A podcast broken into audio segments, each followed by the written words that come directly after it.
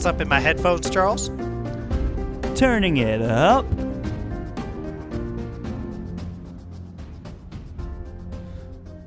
Hello, hello, hello, everybody. Welcome to yet another very exciting episode of the Friends Talking Fantasy Podcast. My name is Charles, and with me today, as always, is my lifelong friend and co host, Dylan.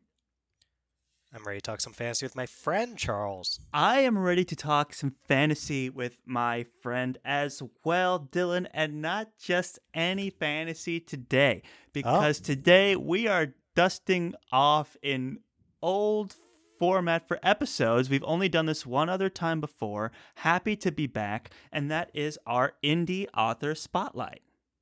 Yeah, I'm really excited to get into this, Charles. We have a copy of Cold from the North by D.W. Ross that we uh, have both read, and we're gonna give a spoiler free discussion, very high level overview of this book. Try to talk about uh, what kind of folks might really enjoy this book and uh, yeah, give you a heads up of this novel that's out there for your wonderful reading pleasure. That is right, Dylan. And thank you to DW Ross for reaching out to us on the Twitter sphere and sharing with us a advanced copy of Cold from the North. We appreciate the support. Yes, we do. Yeah, and so I, I almost feel, I feel this urge to give some sort of like turn it down your headphones thing that I'd usually do in the episodes where we have spoilers, but we have no spoilers. So I guess we just now we just talk, right? Charles? That's right, and because there's no spoilers, we don't have to give a spoiler warning, and instead we can get right into the book. I think Dylan, the best place to start is to read the synopsis. If Right. uh, do you uh, do you want me to just go ahead and and just crank go ahead, Charles. You got this. All right, so this is a description of Cold from the North by D.W. Ross as it appears on the Goodreads page. Driven by the promise of an ancient prophecy, which will bring the dark ways of an old god back to power and prominence, an army of invaders swarms Olgoth Harlsbane, homeland slaughtering all those who oppose them. Along with his people, Ogolf must seek refuge from this savage force. In his search of sanctuary, he is tasked with finding the one person who can put a stop to the onslaught. Doing so will send him across lands and sea, have him and his closest friends navigate the intricacies of a civil war, and try to win the help of the princess fighting for her throne. If he fails, darkness will prevail, and the reign of the Onyxborn will begin. No pressure, Ogolf. I think you added that last. bit. yeah, correct. I did. I did add that last bit. no, just to make sure people know that the back of this book does not say "No pressure, oh golf." So yeah, Charles, that was well done, and we knew you had a voice for podcasting, but maybe audiobook narrating's in your future Oh, too, Charles. goodness, You're not no quite, way. yeah, not quite Steven Pacey who does the Nowhere first law, close. Or, or Michael Kramer, or Kate Reading are doing well time that we're also reading right now. But you know, Aliena. Charles, Aliena. I don't know. You might have it. You might have it. Or, or All right, it's well- Iliana. Let's see. I'm not ready. I'm not ready. yeah. So, well, you know, keep working on it. And then the so the first thing that really drew me to Cold from the North. I know we're not supposed to judge books by their cover, Charles, but this is a gorgeous cover. Like I know and we're also in audio format, so you can't see it per se, wonderful listeners, but it's a great thing to take a look at it if you want to google it find cold from the north on uh, goodreads or amazon or wherever then just take a look at that cover because it's it's a really nice looking one Yeah, it's Yeah. very impressive and kudos to DW Ross. Like I was excited to read this from the beginning, and it, it started with you know our our peers talking about it, talking with D.W. Ross, reading this description, and then the cover played another really huge part to that. I I'm really impressed in a genre where book covers can be so um, notoriously not great. Uh, really well smashed played, it with this one.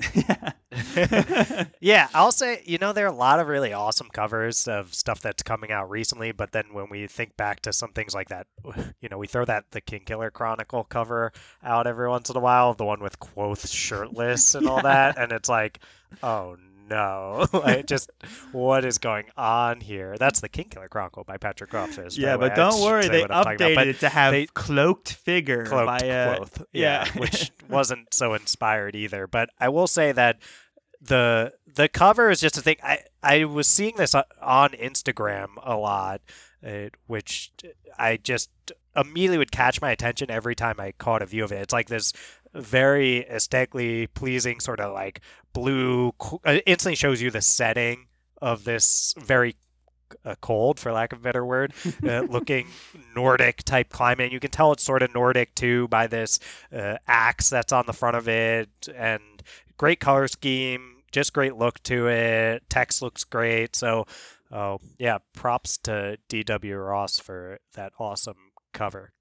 Absolutely, and it, and once you crack into the cover uh, and you get into the actual book portion, I have to say, right from the beginning, this Nordic Viking setting is kind of underserved in fantasy, and I think that's a huge draw for people, including myself. Is like, oh, this is I'm actually really intrigued by this world and how these Viking Nordic influences are getting implemented in this like high fantasy, modern fantasy story.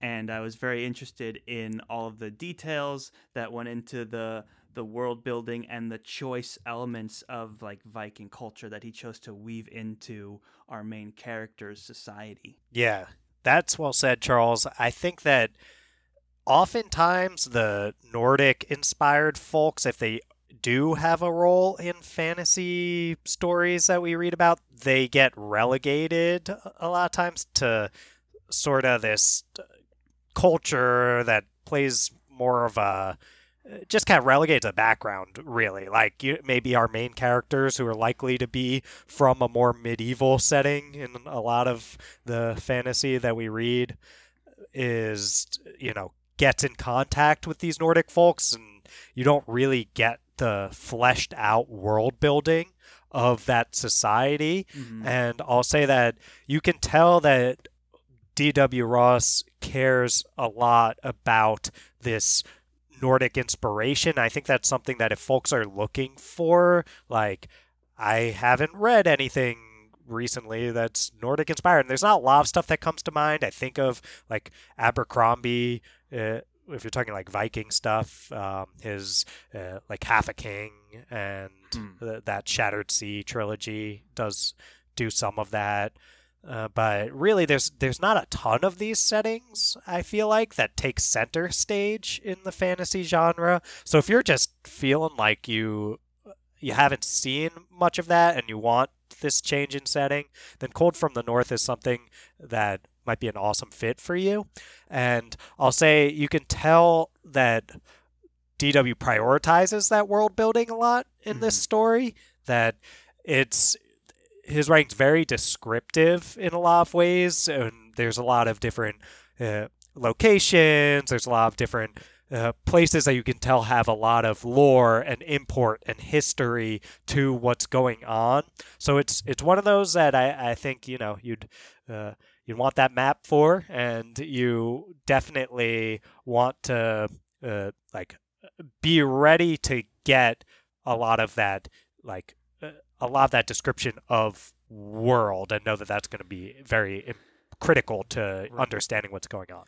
That's well said, and I could not agree more. There is, you know, people are fans of fantasy for different reasons, but I think one of the very common reasons people gravitate towards fantasy is this concept of world building, right? Like every book takes place in a in a setting, but what fantasy has to offer is you can take some of these historical influences and build a totally new, unique, original world around them. And if you're someone that's intrigued by using Nordic inspired history for your world building, then there is a lot to uh, sink your teeth into in Cold from the North. And I think that is perhaps the um, most shining example of why uh, you would be interested in, in in this book because it's just it's a unique experience compared to all the other books that we've read in the past year. I, I don't think we've read a Nordic book all year. Oh no! So it's just it was kind of refreshing in that way of like, hey, it's like here's just a new place that fantasy literature is taking me now, and I really appreciated that.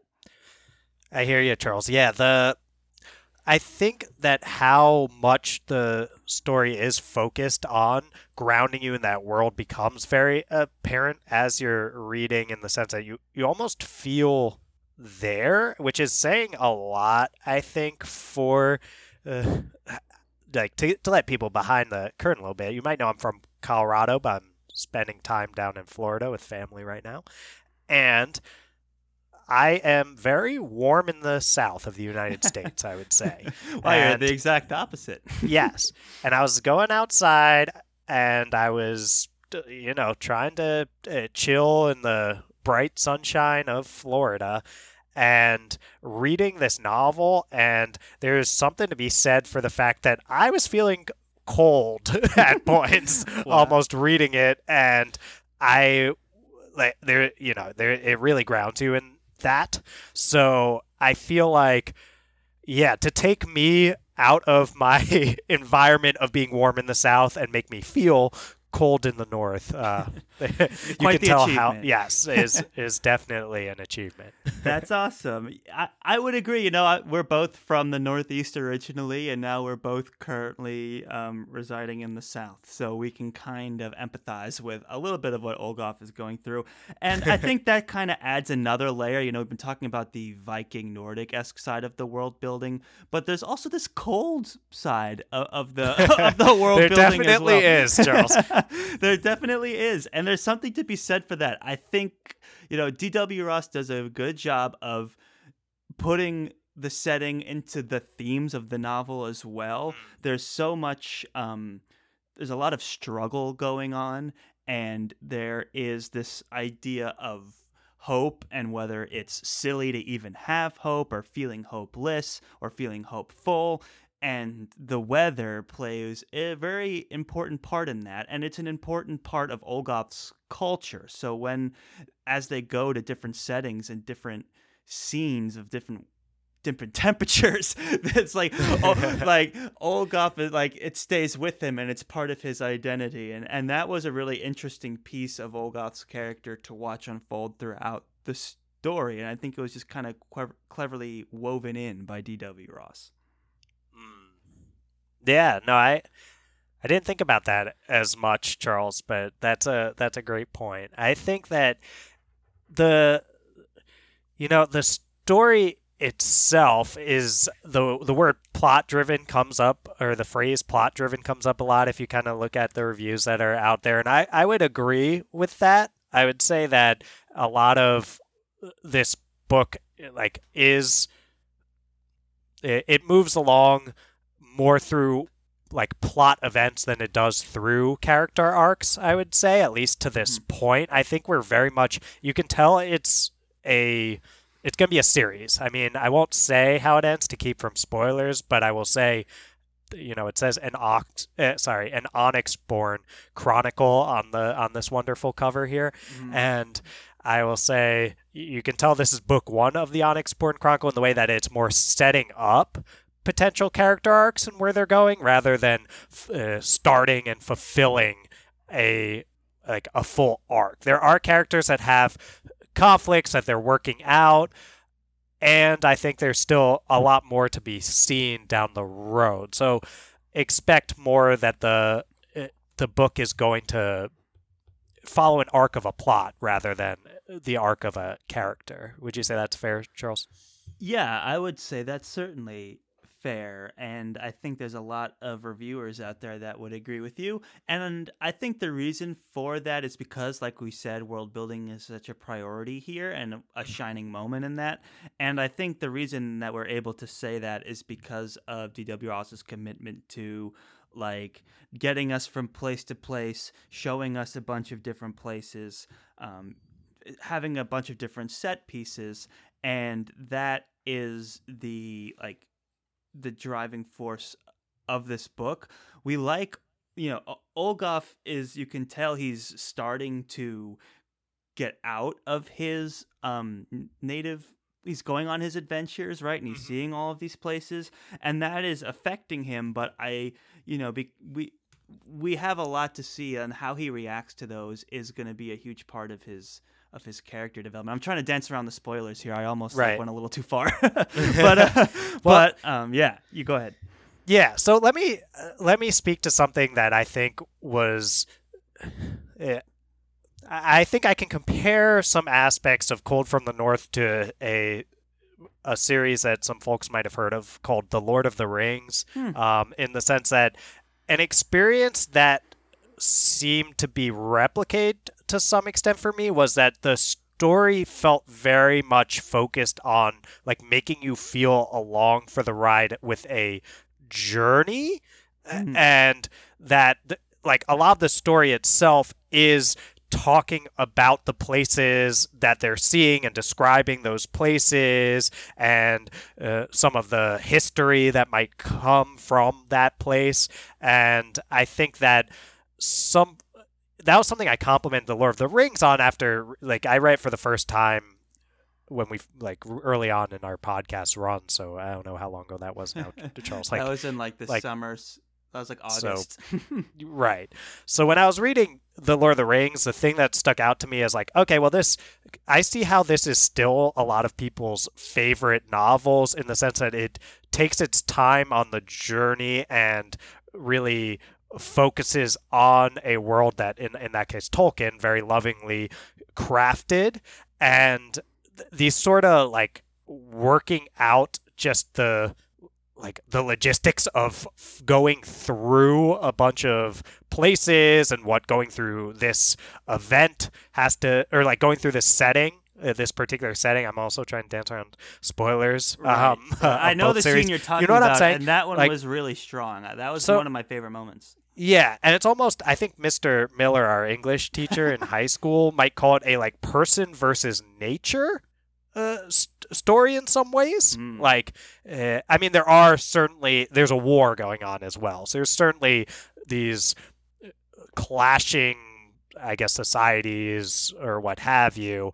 But a big thing that is an enemy in Cold from the North, and you'll learn this very early on, is the nature of the world. So I'll say a in addition to focusing on the journey aspects, it has these like clashes almost with the setting itself. And I, I think maybe if folks really like the idea of the like winter is coming aspect of a song and ice a song of ice and fire like game of thrones that aspect is uh, explored to some extent um, or at least like a similar aspect to that is explored to some extent in Cold from the North. Like this uh, setting is coming for us rather than right. necessarily like th- it's more impending a threat than are any characters is the setting i guess i should say right that's well said like uh, there's a scene in this book i won't give names or places or anything but it's a group of people and they have just like innocent villagers with them and they're just trying to go through a more treacherous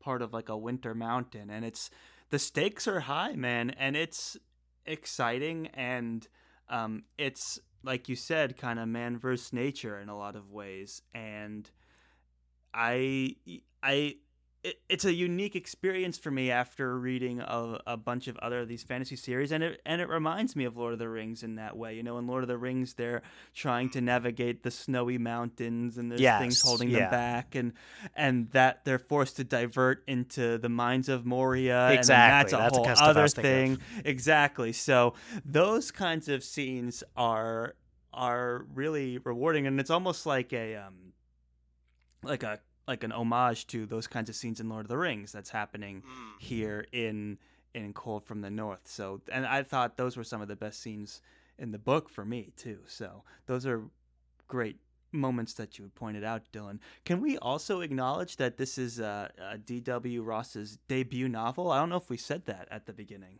Oh no, no, I don't think we did say that, and I think that's a very important thing to to say because I I'm really thinking that it's uh, you know it's such a big leap to to publish a novel, and I could see from DW's sort of if you check out his like bios and things like that, the there's a little of the sense of like or his acknowledgments at the end of the book. Uh, you can tell there were some nerves and things, as I'm sure most authors face of actually putting this out there. So um, you can tell how much like r- writing this and taking time to really develop this world and those kind of things uh, were put into this. So I think that any debut novel, you got to put just uh, you know respect on someone's name for getting it out there, and uh, it's awesome. Like I just want to say that to DW and uh, yeah, and say, Yeah, it's not easy. I mean, there's a lot of work and effort, and you know, you're putting yourself out there when you're writing a book and self-publishing. So, um, the fact that he was able to come out with such a uh, well visualized world and, and, and setting in this first book is is a really commendable uh, commendable effort. Like, e- excellent job, D.W. Ross. Right. Yeah. No, I think that it's it's exciting. You know, it's exciting to see someone at the start of their authorial career and to project out of what kind of things might be to come from DW. I can like I was saying before, I can tell that there's a lot more to flesh out here uh, in terms of like future books, I guess. It's Right. uh, we're gonna see a lot more. There's, I think prophecy was mentioned in the back of the book blurb that you gave there, Charles. Am I right in that? Uh, Well, I mean- let's see. Yeah, it's It- driven by the promise of an ancient prophecy. Yeah, yeah. So I'm gonna say that's not a spoiler if it's the first line of the back of the book, and say I think that you can tell, or I don't know if you can tell is the right way to phrase it, but I felt as though a lot of what may have I don't know, I haven't talked to him uh, about this part, but a lot of what may have inspired him would be some of these like more high fantasy, like older school type stuff with this uh, like elements of prophecy. I think of again like Lord of the Rings or Wheel of Time or something like that, uh, where there's very mystical elements to it, and it's I guess it's very different coming from things that we've been reading. Well, not there's a lot of mystical elements to Wheel of Time, which we've been reading, but we've also been reading Joe Abercrombie's First Law series, Yeah. and uh, I think I would say DW plays it a lot more straight with the tropes, uh, with those kind of story elements, with prof at least so far, uh, with prophecy, with characters, whether it's like good characters, evil characters, those kind of things. Uh, it don't expect it to be this like Joe Abercrombie subversion of tropes or things like that. It's it more feels like DW is trying to uh, play it straight and trying to tell a good fantasy story in this Nordic setting without like right. turning everything on its head. Is that Yeah. no, that's really well said. I think um, inviting the comparison to Joe Abercrombie is an interesting one. You know, we've been talking a lot about Abercrombie lately through our character series, and we're reading all the books in time for the release of the um, Wisdom of Crowds. And we've got people that love the series, and then we've got people that have their criticisms. And a common one, hmm. very fair criticisms people Of have about Abercrombie? of Abercrombie are that oh you know I read this first book and there was hardly any plot I don't really understand the world or the history or the magic hmm. system Yeah, you know, you're we right said about at the that, beginning that- we said at the beginning of this episode there's a fantasy there's people like fantasy for a bunch of different reasons right. and people criticize Abercrombie for reasons that I think D.W. Ross prioritizes. And that is something to consider. You know, I would say, hey, if you read Joe Abercrombie and you were like, where's all the detail that I like? You know, another one I would say is we read um, The Poppy War, and some people criticize. Um, the, The pacing, pacing of which that, is- people are like yeah. I want to like, which is the whole reason to read it. Well, right? yeah, I, it's So- it- I, yeah. Let me just. yeah, go for The it. Poppy War has some of Uh-oh, my favorite pacing in the yeah. Sorry, the Poppy War is some of my favorite pacing in the entire genre, and you know I've been uh, accused of being a little bit hasty at times on this podcast uh, and on the internet, most Yes. social media outlets, on other podcasts maybe too.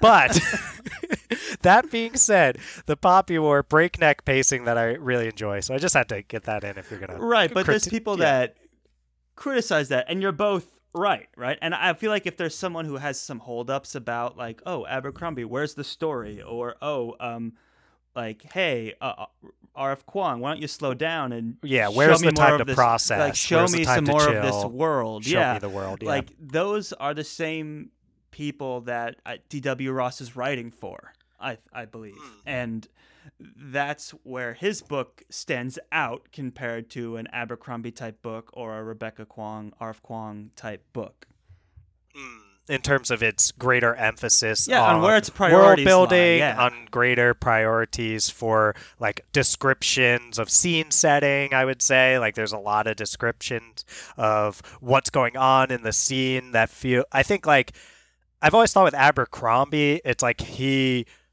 I, I said this to um, to Benjamin from uh, Literature and Lo-Fi, he's a reviewer, uh, and we're talking after he read Abercrombie's first book. I was, and he was like, kind of getting a little at this, like, I didn't feel like the world was alive in Right. Abercrombie's book, and I was like, well, yeah.